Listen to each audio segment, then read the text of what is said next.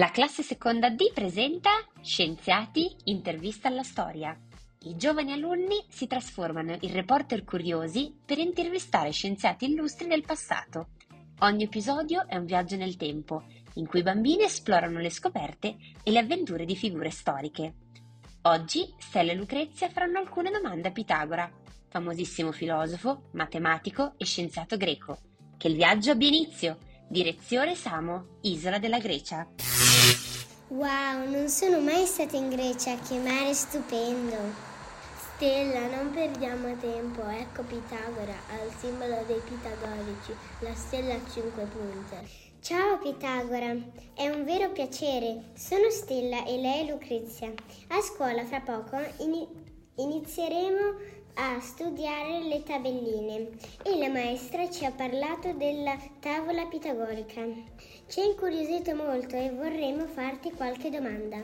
Ciao ragazzi, piacere di conoscervi, certo, molto volentieri. Cosa ti ha ispirato a diventare matematico? Sono nato circa nel 5 170 a.C. in quest'isola, ma ho trascorso gran parte della mia vita viaggiando molto. Sono nato sempre curioso e ho osservato tutto quello che mi circondava. Mi sono sempre piaciuti i calcoli e ho scoperto che la matematica era la mia grande passione.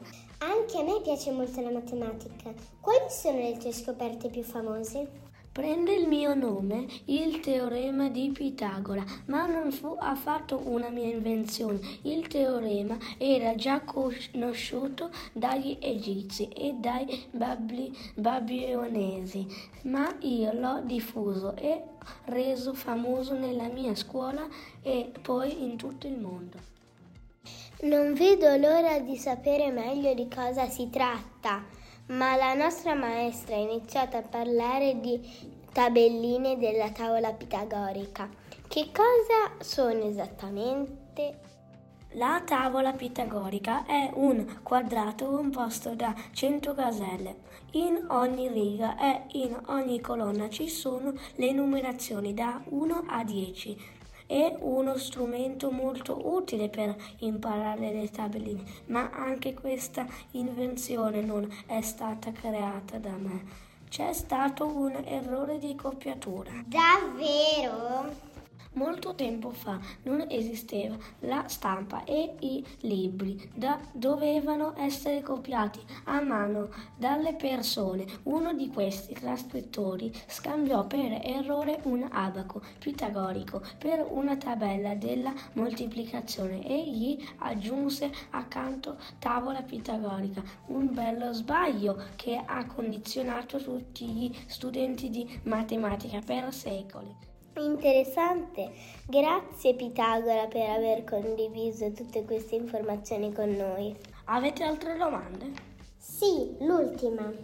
Hai qualche consiglio per i bambini che vogliono imparare la matematica in modo divertente? Certo, la matematica è nella vita di tutti i giorni, nella musica, nell'arte e anche nella natura. Esplorate il mondo intorno a voi. La fantasia può rendere la matematica molto divertente. Ogni tanto però facciamo qualche errore in matematica.